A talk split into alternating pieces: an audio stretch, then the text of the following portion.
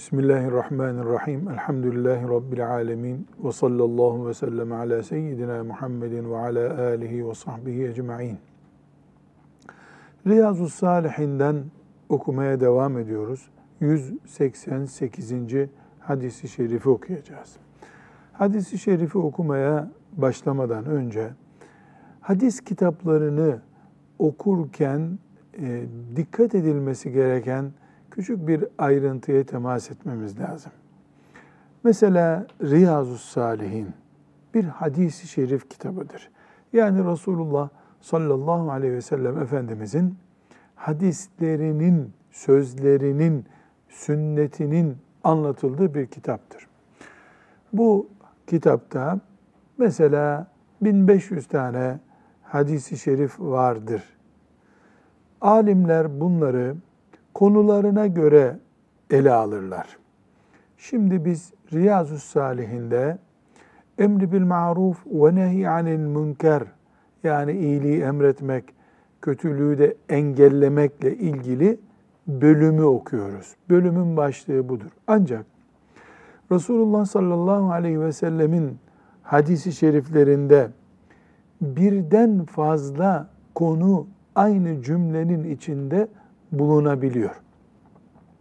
Bu 188. hadiste örnek olarak Ubadet ibn Samit radıyallahu an hadisi anlatan sahabi içinde 1, 2, 3, 4 başlık bulunan bir cümle kullanıyor.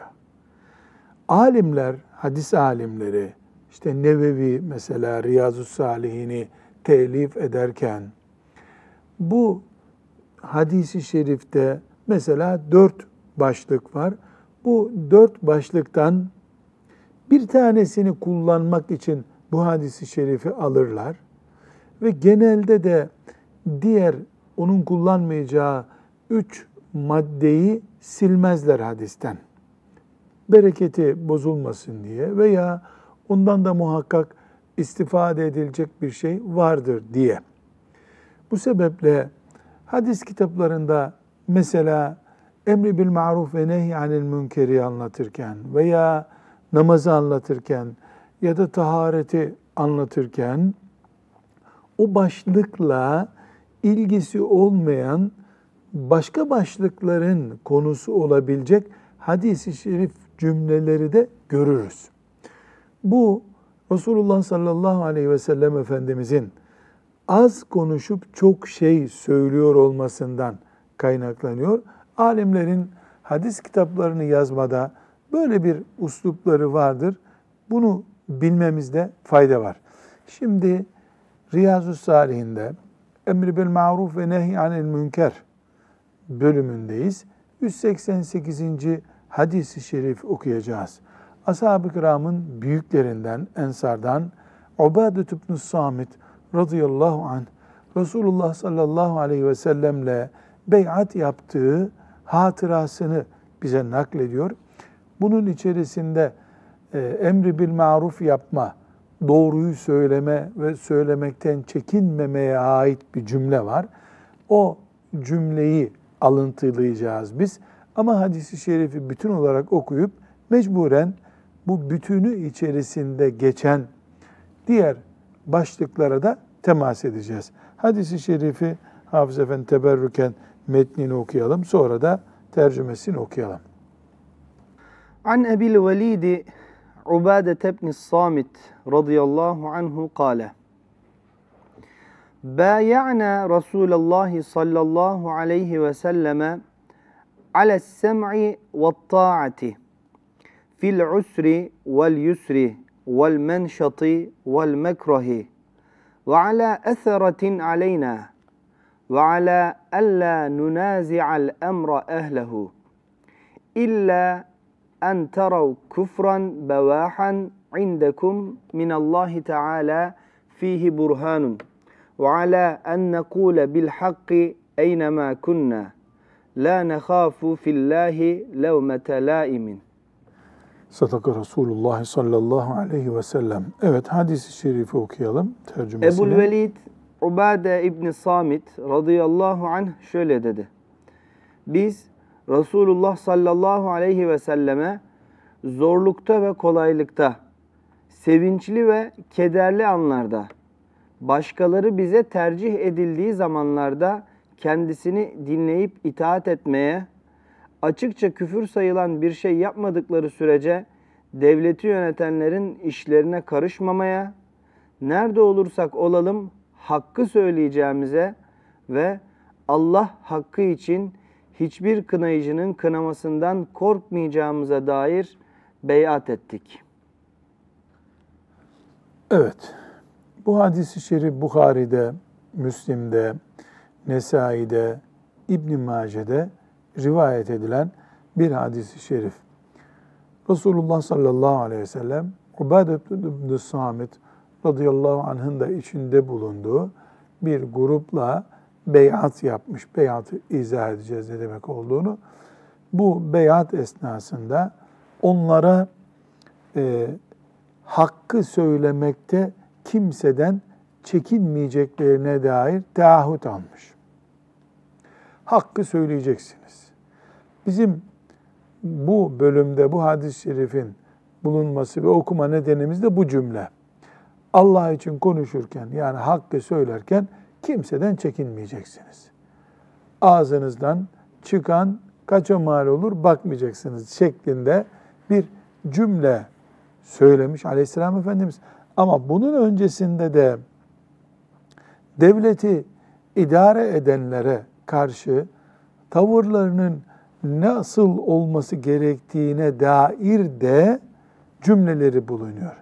Biraz önce e, temas ettiğimiz gibi aslında biz bu hadisi şerifi son cümlesinden dolayı burada okuyoruz. Nevevi bu son cümleyi Allah için söylenecek sözü hakkı söylerken kimseden çekinmemeyi söylemek için buraya almış. Ama bu arada zorlukta, kolaylıkta, sevinçli, kederli anlarda başkaları göreve getiriliyor, başkalarına ikramiye veriliyor, bize verilmiyor. Buna rağmen açıkça kafir olduklarına dair bir belge görmedikçe devleti yönetenlere karşı duruş yapmayacaksınız diye de talimat vermiş sallallahu aleyhi ve sellem Efendimiz. Hadis-i şerifte iki başlık var aslında. Birisi her yerde hakkı söyleyen ve Allah'tan başkasından çekinmeyen Müslüman olmak. İki, her şartta vatandaşlık görevini ihmal etmeyen, bireysel menfaatinden vazgeçip kamu menfaatinden vazgeçmeyen Müslüman olmakla ilgili cümle var. Bu ayrıntıya girmeden zihinlerimizde bulunması gereken çok önemli bir kırmızı çizgi çizelim.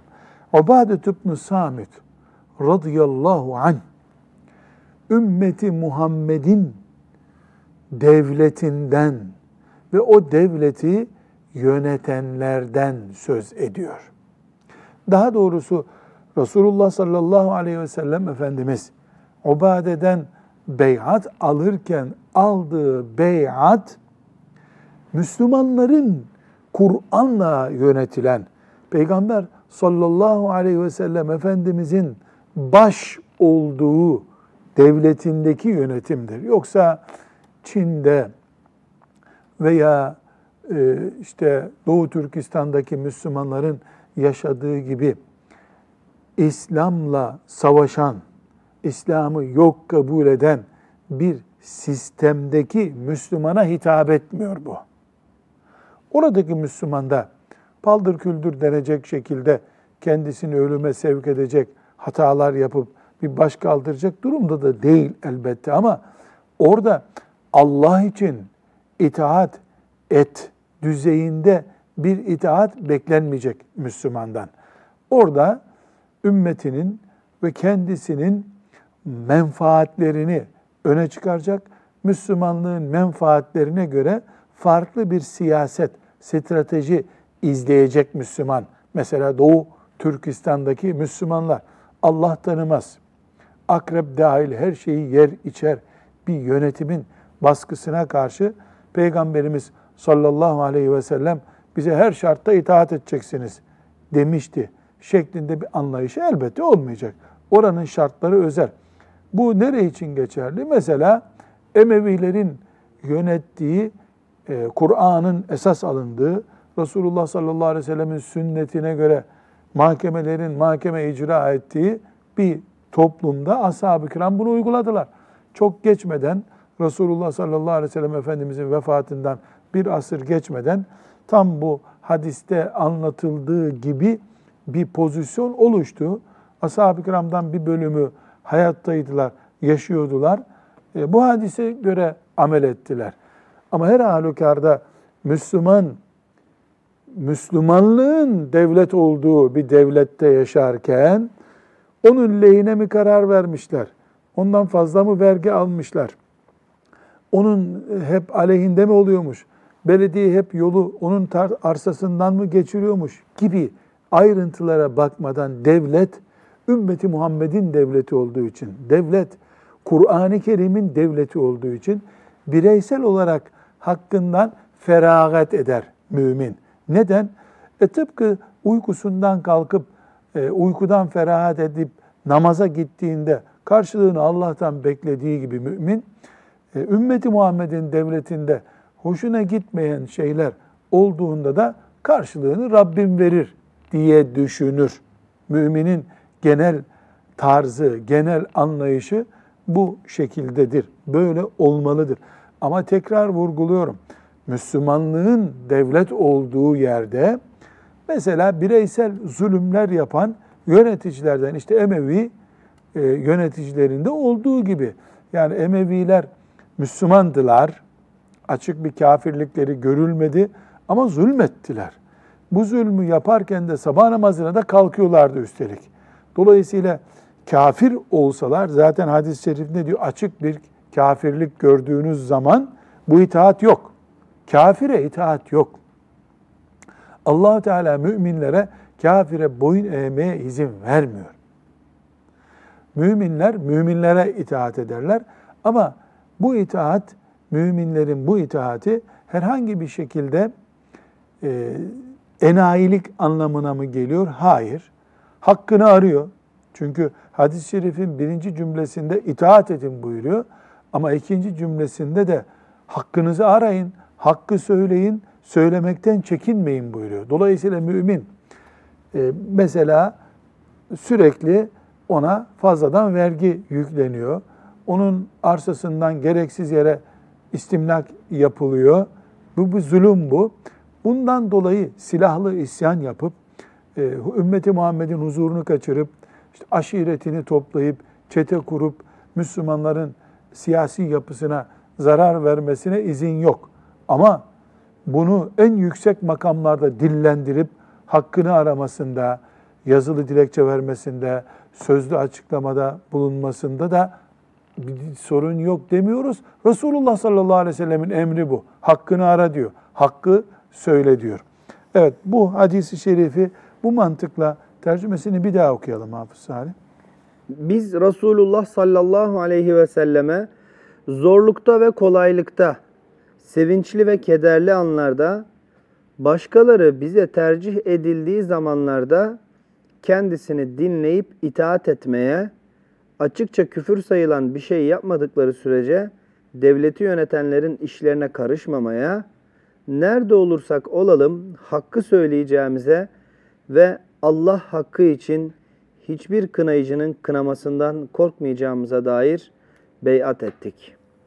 Evet. Bu hadisi şerifi Ubadet ibn Samit radıyallahu anh rivayet ediyor. Şefaatine ermemize vesile olur umuduyla ve bize de ibret olur diye bekleyerek bu sahabenin hayatından bir nebze zikredebiliriz. Ubade radıyallahu an Medineli müminlerdendir. Ensanda, ensardandır. Ashab-ı kiram arasında farklı meziyetleri nedeniyle çok meşhurdur.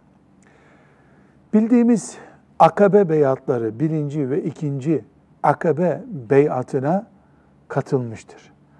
Bu büyük ihtimalle de Resulullah sallallahu aleyhi ve sellemle böyle beyat yaptık dediği yer Bu birinci akabe beyatı olmalı. Akabe beyatı hakkında biraz sonra izahatta bulunacağız inşallah. Daha sonra Medine'de İslam devleti kurulması için yani Yesrib'in İslam devleti olması için Resulullah sallallahu aleyhi ve sellemle sözleşme yapıp biz seni Medine'ye çağırıyoruz. Hanımlarımızı ve çocuklarımızı koruduğumuzdan daha fazla seni koruyacağız. Gel İslam'ın orada devletini kur diyen 70 sahabiden birisi de budur. Allah ondan razı olsun. Bu ne demek? Bugün dünyada İslam diye bir din varsa, Medine merkezli bir İslam dünyada yaşanıyorsa ve bu 70 kişinin eliyle kurulduysa, Allah onları sebep kıldıysa, bu 70 kişiden bir tanesi de bu mübarek sahabidir.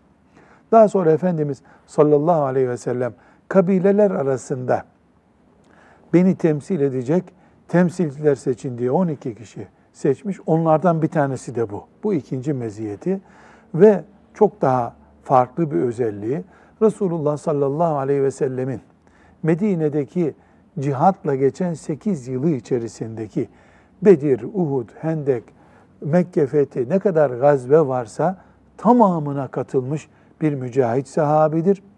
Üstelik de Amr ibn as radıyallahu anh e, Mısır'ı fethederken o ordunun da içindeymiş. Bu da gösteriyor ki bu sahabi Allah ondan razı olsun. Yani hem Resulullah sallallahu aleyhi ve sellemin sağlığındaki bütün cihat hareketlerine katılmış hem de Resulullah sallallahu aleyhi ve sellem'den sonraki cihada böyle iftara gider gibi katılarak büyük ecirler kazanmış bir sahabi. Bu sahabinin e, özelliklerini saymaya devam ederken bir özelliği daha karşımıza çıkıyor. Bu sahabi aynı zamanda ashab-ı kiramın hafızlarından, hafız olmuşlar. Efendimiz sallallahu aleyhi ve sellemin sağlığında Kur'an'ı ezberleyenlerinden. Bu nedenle de Resulullah sallallahu aleyhi ve sellem onu Ashab-ı Suffa'nın hocası tayin etmiş. Yani Ashab-ı Suffa diye bildiğimiz hani Medine'ye gelenlerin oturup Kur'an-ı Kerim öğrendikleri, ilmuhal bilgilerini öğrendikleri mescidin yanındaki o e, küçük bölgede hocalık yapıyor aynı zamanda. Cihat vakti cihada gidiyor. Diğer zamanlarda da oturup Kur'an bilmeyenlere Kur'an öğretiyor. Ubadet İbn Samet'i böyle kelimelerle ifade edecek olursak sahabi, Akabe beyatına katılmış. Ensardan, Bedirli ve hafız. Kur'an muallimi. Saymakla özelliği bitmiyor. Peki sahabi olduktan sonra Bedir özelliğini niye kanıyoruz? Bedir sahabisi niye diyoruz? Çünkü Bedir'den olmak, aşere-i mübeşşereden olmaktan sonraki en büyük meziyet ashab-ı kiram nezdinde. Neden? Allahu Teala Bedir gazvesine katılan sahabiler için اِعْمَلُوا مَا شِئْتُمْ Ne yaparsanız yapın artık manasında bir büyük lütufta bulunmuştur. Bedir e, gazvesine katılan 314 sahabinin yeri bambaşka. Ashab-ı kiramı Ehl-i Beyt tasnifinden sonra tabi aşere-i mübeşşereden olanlar diye başlıyoruz. Onların başında da Hulefai Raşidin var. Aşere-i mübeşşereden sonra Bedir gazileri diyoruz. Bedir Bedir'in mücahitleri onların yeri bir başka. Ondan sonra işte Hudeybiye sulhünde Resulullah sallallahu aleyhi ve sellemle beraber bulunup ona beyat edenler, işte ondan sonra da Mekke'nin fethine kadar Müslüman olanlar, ondan sonra gerisi diye ashab-ı kiram içinde de bir fazilet farkı var. Hiç kimse Ebu Bekir radıyallahu anh'ın muadili değil. Yok. Bir benzeri yok. Hiç kimse Hulefai Raşidinden biri değil. Hiç kimse aşere-i mübeşşereden biri gibi değil. Hiç kimse Bedir gazileri gibi değil. Bu sahabi Allah ondan razı olsun. Ubade ibn Samit. Ubade. İsmi mübarek, kendi mübarek. Sahabi bir. Akabe beyatlarına katılıp İslam devletinin kurucu 70 üyesinden birisi. İki, ensardan, Kur'an-ı Kerim'in övdüğü kimselerden. Üç, dört, Bedir gazisi. Beş, hafız ve ne kadar insana Kur'an-ı Kerim öğrettiği belli olmayacak kadar büyük bir gayretin sahibi. Ömer bin Hattab radıyallahu anh'tan Şam'da Müslüman olanlar Kur'an öğrenmek istiyorlar. Kur'an hocası bulamıyoruz diye istekte bulunulduğunda gönderdiği Kur'an muallimlerinden birisi de Ubade radıyallahu anh'tır. Allah ondan razı olsun. Şefaatine bizi nail etsin. Çünkü kurulmasına vesile olduğu İslam devletinin Müslümanları olarak yaşıyoruz. İnşallah Rabbimizin lütfu, keremiyle cennette bu mübarek sahabiyle ve onun güzel arkadaşlarıyla buluşacağız. Rabbim hepimize nasip etsin. Burada beyat ettik diyor e, Ubad Samit. Resulullah sallallahu aleyhi ve selleme beyat ettik ya da o bize beyat etti. Her nasılsa iki türlü de anlamak mümkün bunu. Yani biz Resulullah sallallahu aleyhi ve selleme beyat ettik ya da Resulullah sallallahu aleyhi ve sellem bizim beyatımızı kabul buyurarak o bize beyat etmiş oldu. Mana bir şey değişmiyor. Beyat nedir? Beyat İslam ıstılahlarından, Müslümanlık kavramlarından birisidir. Esasen Müslüman e, elini uzatır, Müslümanın karşısındaki Müslüman da elini uzatır, elleriyle böyle sözleşme yaparlar. Bu bu demek. Eller ele temas edecek şekilde sözleşme yapmak demek. Bunun birinci büyük manası Ubade radıyallahu anh'ın yaptığı gibi Resulullah sallallahu aleyhi ve sellemle Müslümanlık sözleşmesi yapmaktır. İşte Ubade gelmiş Resulullah sallallahu aleyhi ve sellemle sözleşme yapmış. Bu sözleşmenin maddesinde de biraz önce saydığımız şeyler var. Tekrar onlara temas edeceğiz.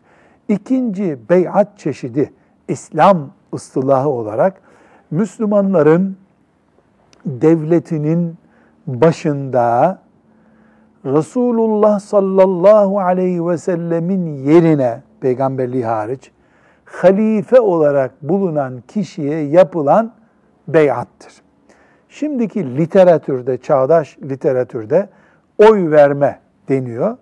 İslam literatüründe, Müslümanlık anlayışında ise oy verme değil, beyat etme vardır. Oy verme her vatandaşın icra ettiği bir iştir. Müslümanlar da İslam devletinde şu veya bu gerekçeyle oy verebilirler. Kooperatifte oy verebilirler. Seçimlerde, belediye seçimlerinde oy verebilirler. Yani İslam'ın başına devlet başı seçilirken oy vermeyle olabilir. Bir sıkıntı yok. Ama ashab-ı kiramdan itibaren ashab-ı kiramın Resulullah sallallahu aleyhi ve selleme olan bağlılıklarının örnek alındığı günden itibaren Müslümanların ayan tabakası yani toplum önderleri halifeye beyat ederler.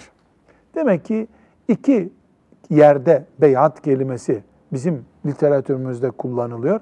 Resulullah sallallahu aleyhi ve sellemle sözleşen sahabi demek bu.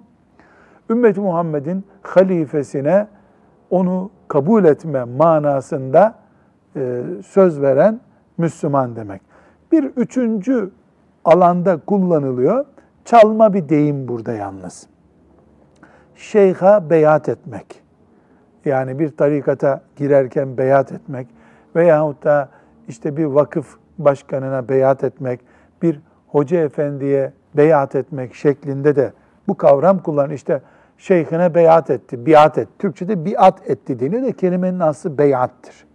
Beyat, bu sebeple beyat olarak kullanmayı tercih ediyoruz. Türkçe'ye biat olarak geçmiş bu.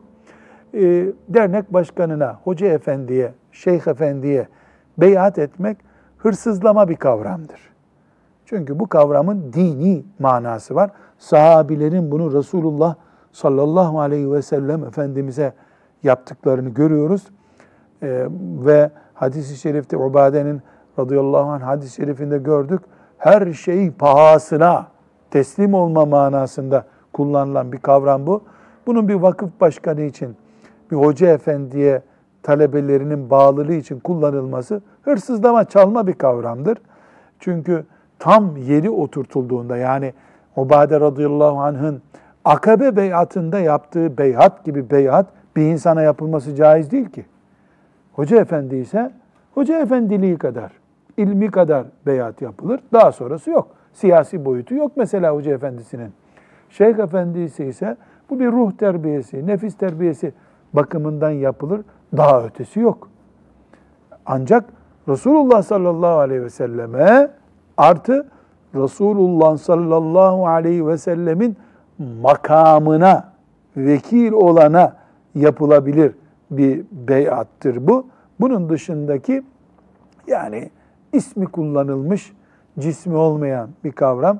Bunu doğru bulmadığımız gibi bunun yerine yani söz verme, beğenme, sadakat gösterme gibi farklı kavramlarda kullanılabilir. Beyat kavramı ümmeti Muhammed'in Resulullah sallallahu aleyhi ve sellemle bağlantılı kavramlarından biri olduğu için ulu orta her yerde suistimal edilmemesi gerekir. Bu konuda bir hassasiyet gerekir.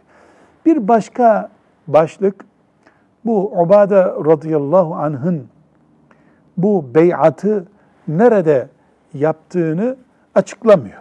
Böyle beyat ettik diyor ama bunu şurada şu gün yaptık demiyor. Fakat biz Siret-i Nebi'den Ubadet İbn Samit radıyallahu anh'ın Resulullah sallallahu aleyhi ve sellemle beyatlaşmasını biliyoruz. Bu beyatlaşmayı bildiğimiz için Resulullah sallallahu aleyhi ve sellemle Ubade nerede beyat yaptı bildiğimizden e, bunu biz yani hadiste olmadığı halde yan bilgilerden derleyerek Akabe beyatında oldu diyoruz. Dolayısıyla bu hadis-i şerifi okurken bir Akabe beyatı e, önümüze çıkıyor. Bu ne demektir? Bunu da izah edelim. Hem Resulullah sallallahu aleyhi ve sellem Efendimizin ismini yad etmiş oluruz. Hem de o beyata katılan ashab-ı kiramın, Allah dostlarının gerçekten veli oldukları kat'i olan insanların şefaatine inşallah vesile olur Rabbimizin lütfu ile.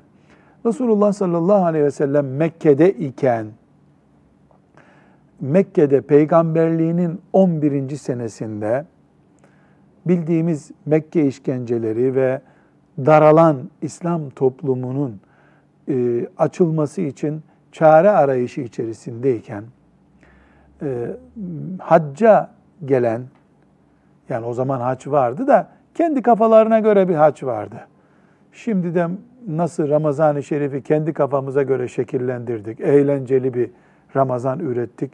Böyle giderse neuzu billah davullu zurnalı, cazlı sazlı, orkestralı bir Ramazan çıkacak görünüyor. La kadderallah. Ee, İbrahim Aleyhisselam'dan beri hac yapılıyordu. Mekkeli müşrikler de hem ticari olarak bundan istifade ediyorlardı hem lojistik olarak Mekke'ye sahip oldukları için Mekke'ye gelen hacılara karşı bir ağırlık, otorite hissettiriyorlardı. Bu yüzden hac devam ediyordu ama davullu zurnalı Ramazan gibi kendilerine göre bir hac yapıyorlardı. İşte zenginler bir çeşit, fakirler başka bir çeşit. Yani allah Teala'nın kabul ettiği bir hac değil ama haccın adı vardı. Dolayısıyla hac sezonunda Mekke kalabalıklaşıyordu. 11. senesinde peygamberliğinin, hicretin değil, takvimi biz yıl olarak andığımız zaman hicreti kastediyoruz. Hicretten on, önce de 13 senesi var Resulullah sallallahu aleyhi ve sellemin. O 13 senenin 11. senesinde Efendimiz sallallahu aleyhi ve sellem Mekke'deki daralmayı açabilmek için e, Mina'daki hacıların konakladığı yerlere gitti. Orada Akabe denen bir tepelikte e, elhamdülillah ziyaret edip görmek nasip oldu orayı.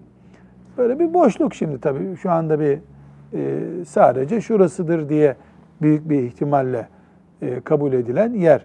Akabe denen bir yerde Yesrib'den gelen altı tane Medineli'yi gördü.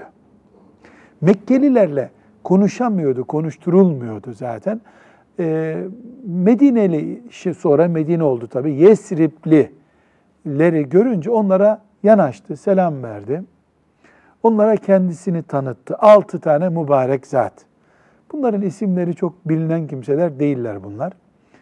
Ee, bunlar e, Resulullah sallallahu aleyhi ve sellem bu teklifini kabul ettiler. Biz Müslüman oluyoruz dediler. Altı kişi Müslüman oldu. Resulullah sallallahu aleyhi ve sellem Efendimiz onlara Medine'de e, İslam'a bir zemin hazırlamaları görevini verdi. Onlar geri döndüler. Bir dahaki sene 12 kişi olarak geri geldiler. Yine hac sezonunda yani 12. senesi olmuş oluyor peygamberliğin sallallahu aleyhi ve sellem Efendimizin 12. senesinde o 6 kişiyle görüştükten bir sene sonra tekrar e, hacca geldiler. 12 kişi oldular. Bu 12 kişinin içinde işte Ubadet ibn Samit var. Radıyallahu anhum cemiyan. 12 kişi geldiler. Efendimiz sallallahu aleyhi ve sellem onlara İslam'ı anlattı. Diğerleri de Müslüman oldular. Akabe beyatı dediğimiz beyat ortaya çıktı. İlk defa 12. senede. Esasen Akabe'de üç buluşma yapıldı.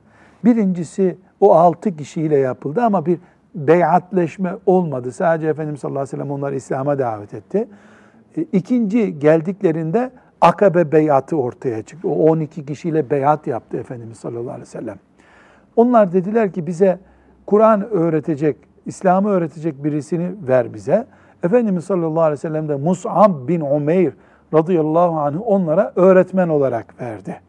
Böylece 12 kişi yanlarında Mus'ab'la beraber e, Medine'ye döndüler. Esasen Medine'de İslam tohumu atan bu 12 kişidir.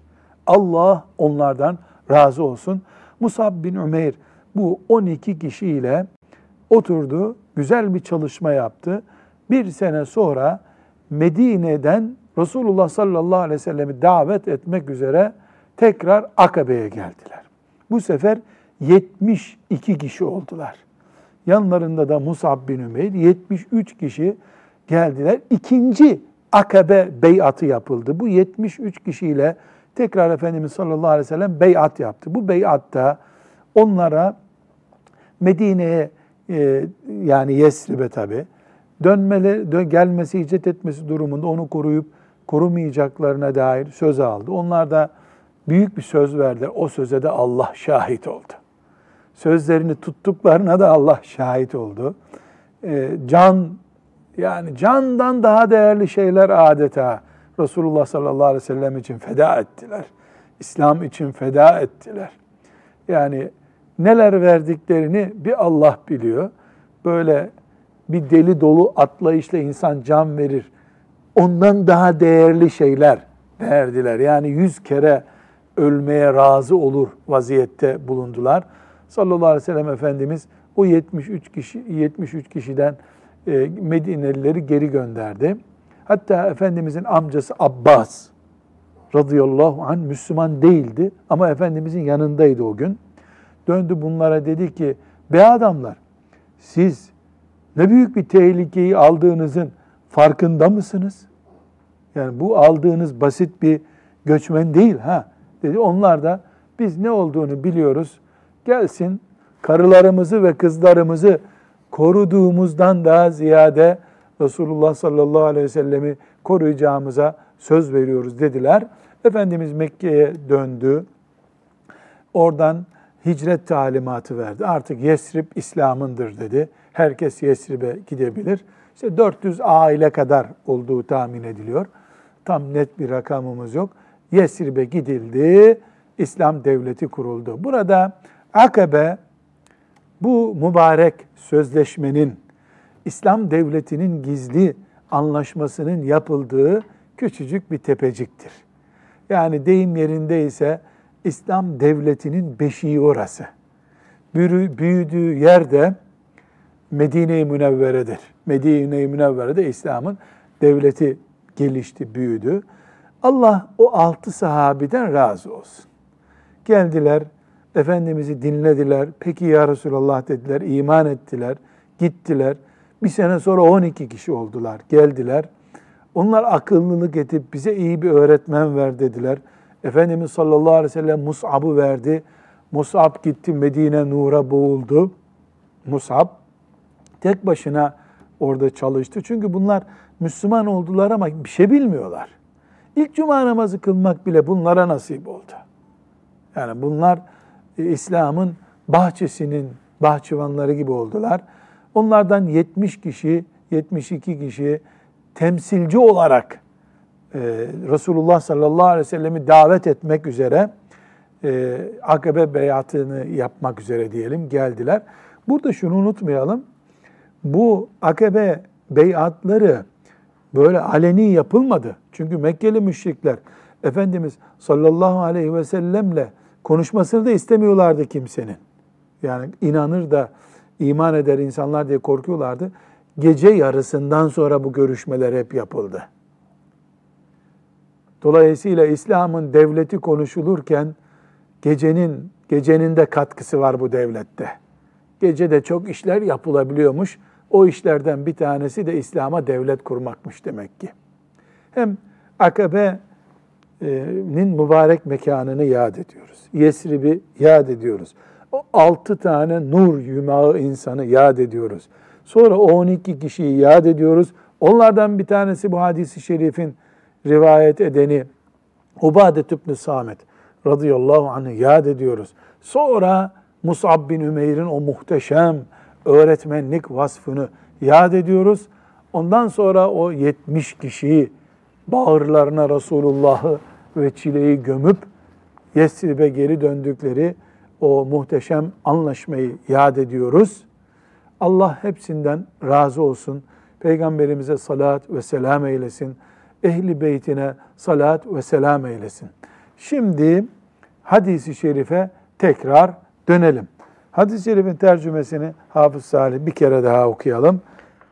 Biz Resulullah sallallahu aleyhi ve selleme zorlukta ve kolaylıkta Müslümanlığın şeklini ilk çileli insanlara nasıl tarif etmiş sallallahu aleyhi ve sellem. Zor da olsa, kolay da olsa. Bir, sevinçli ve kederli anlarda senin üzünlü gününmüş veya oğlunun düğünüymüş. Tatile gitmişin. Davan için bunlardan asla ferahat etmeyeceksin. İki, başkaları bize tercih edildiği zamanlarda Biz çalıştık ama görevi başkalarına veriyorlar. Ben şu kadar senedir çile çekiyorum, benim oğlumu tayin etmediler filanca, hiç eziyet çekmemiş birisinin oğluna müdürlük verdiler. Böyle demeyeceksiniz. Evet, kendisini dinleyip itaat etmeye. bu şartlarda Müslüman olacaksınız diye Akabe beyatında konuşmuş sallallahu aleyhi ve sellem Efendimiz. Ubade ve arkadaşları da peki ya Resulallah aç da kalsak, tok da olsak, fakir de olsak, zengin de olsak, hep görevi başkasına versen, ganimetlerden başkası istifade etse de biz hiçbir şey istifade etmiyor olsak bile söz sana itaat edeceğiz dediler. Ashab-ı kiramın izinden gitmek sadece sarık sarmakla olmuyor. Bedir gazvesine ait bilgileri okuyup Bedir isim Bedirlilerin ismini okuyup muska olarak tavana asmakla olmuyor. Böyle Müslüman olmakla sahabinin izinden gidiliyor. Dünyevi açıdan hep sen eziliyorsun, hizmette hep senden bekleniyor. Çile senden, keyif onlardan oluyor. Buna rağmen ben Allah'tan beklerim karşılığını deyip itaat ediyorsun. İslam'ın izzetini, İslam'ın otoritesini, İslam'ın toplumsal yapısını, siyasi devlet kimliğini zedelememeye çalışıyorsun. Senden veriyorsun, İslam'ın devletinden vermiyorsun. Bu ashab-ı kiramın anlayışı ama sessiz kalıp bir kenarda tesbihini çeken Müslüman da değil. Ya neymiş devamında? Açıkça küfür sayılan bir şey yapmadıkları sürece devleti yönetenlerin işlerine karışmamaya, Karışmıyoruz. Evet. nerede olursak olalım hakkı söyleyeceğimize. Evet. Hakkı söylemeye de çekinmiyorum. Zaten bu cümleden dolayı Nevevi rahmetullahi aleyh bu hadisi şerifi buraya koydu. Hakkı söylemekten çekinmeyecek Müslümanlar. Burada e, bir küçük ayrıntıyı temas etmemiz lazım. Zira siyaset konuları çok alabora oldu. Çok. Yani siyaset herkesin oturduğu camideki çay ocağından parlamentodan, dernekten, hatta iftar sofrasından her yerden idare edilir oldu siyaset. Böyle çoluk çocuk eline düşse sanki hallolurmuş gibi basit görülmeye başlandı. Öyle değil. Bu sebeple burada küçük bir mülahazayı kaydedelim. Hadis-i şerif açıkça bir küfür görülmedikçe, kafirlik işareti, sekülerizmi benimsiyor. Şu sistemdi, bu sistemdi, kapitalizmdi, liberalizmdi, demokrasiydi, izim, mizim bir sisteme inanıyor artık. Yok. Biz bunları Akabe beyatında Resulullah sallallahu aleyhi ve sellemle sözleşilen günlerdeki şartlarda kabul ediyoruz. Evet, ashab-ı kiram gibi takva, teheccüde kalkan, çocukları hafız, çocukları hep müştehit alim, kendisi fakih. Ya böyle bunu kaybetti insanlık herhalde. İnsanlık Ömer şansını yitirdi. Bir Ömer'i herhalde olmaz insanlığın. Gazali bile rahmetullahi aleyh artık Ömer'i olmaz Müslümanların diyor. Ömer gibi adam yok. Yüzde yüz takva, yüzde yüz her şeyde en iyi Müslüman aramıyoruz. Ama ne arıyoruz? Müslümanlığında sorun olmayacak. Yüzde yüz takva olacaksın. Bir kere bir günah işlediysen seni yıkar deviririz demek harici düşüncesidir haricilik, şimdi radikalizm diyorlar ya, haricilik İslam'ın başına sorun olmuş ilk problemin adıdır. Ali radıyallahu anh gibi bir Allah'ın arslanı adamı bile iyi Müslüman değil diye öldürdüler. Ali'yi öldüren Müslüman olur mu ki kendisinde iyilik arıyor artık? Bu hat, yanlış bir çizgi. Yani Efendimiz sallallahu aleyhi ve sellem çok net söylüyor açıkça kafir olduklarını görürseniz itaat etmeyin. Açık kafirliğe de beyefendi sen karar verme. Ümmeti Muhammed'in uleması karar versin. Desin ki artık iman yok bu hükümette. Bu iktidarda iman yok desin. Bir kişi bir ayet bir hadis okumuş bir yerden, bir alimden bir cümle duymuş. Ha bunu kastediyordu. Bizimkiler kafir diyor. Müslümanların kanı heder oluyor. Müslümanların tarih içindeki yerleri sönük geçiyor. Müslümanlığın prestiji azalıyor.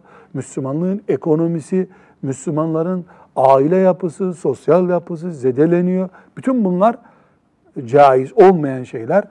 Ümmeti Muhammed'in devletinde, ümmeti Muhammed'i yönetenlerde elbette keşke ashab-ı kiram kalitesi olsa bunu isteriz. Ama itaat edip etmemek, vergi ödeyip ödememek veya baş kaldıracak yöntemler arayıp aramamak için şartımız imandır. Yüzde yüz takva değildir. Neden? Yüzde yüz takvayı insan oğlu kaybedeli çok oldu. Bir yerden bir arızası olacak. Mesela çaldığı ortaya çıkacak. Mesela çoluk çocuğunu e, işte salıp devleti tarumar ettikleri ortaya çıkacak. Nitekim Osmanlı döneminde oldu işte. Yani Osmanlı döneminde bu tip arızalar görüldü. Emevi döneminde görüldü. Abbasi döneminde görüldü. Memlukilerde çok fena görüldü. Endülüs devletimizde bu tip şeyler görüldü. Ama o günlerden ders çıkaran alimler diyorlar ki hariciler gibi böyle yüzde yüz ya Müslüman olursun. Mesela diyelim ki sabah namazına e, camiye gelmedi bir defa, evde kıldı. Tamam, bu gitti. Hariciler böyle yaptılar. Sabah namazına camiye gelmeyenin kafasını koparttılar. Böyle bir Müslümanlık hayallerimizde olur, idealimizde olur. Realitesi yok bunun şimdi. Siyasetçi de hele hiç yok. Dolayısıyla İslam'ı, imanı sorunsuz olanın istikametinde sorun olabilir mi? Olabilir. Bu daha iyisini aramamıza engel değil bir dahaki seçimlerde, bir dahaki adaylıkta yüzde yüz Müslümanı ararız. Hanımı, ailesi, kızları daha iyi olanı ararız. Ararız. Arayışımız ayrı ama bunu bin tane genci toplayıp bir ayağa kalkış, devrim yapmak gibi bir gerekçenin nedeni yapabilir miyiz? Yapamayız.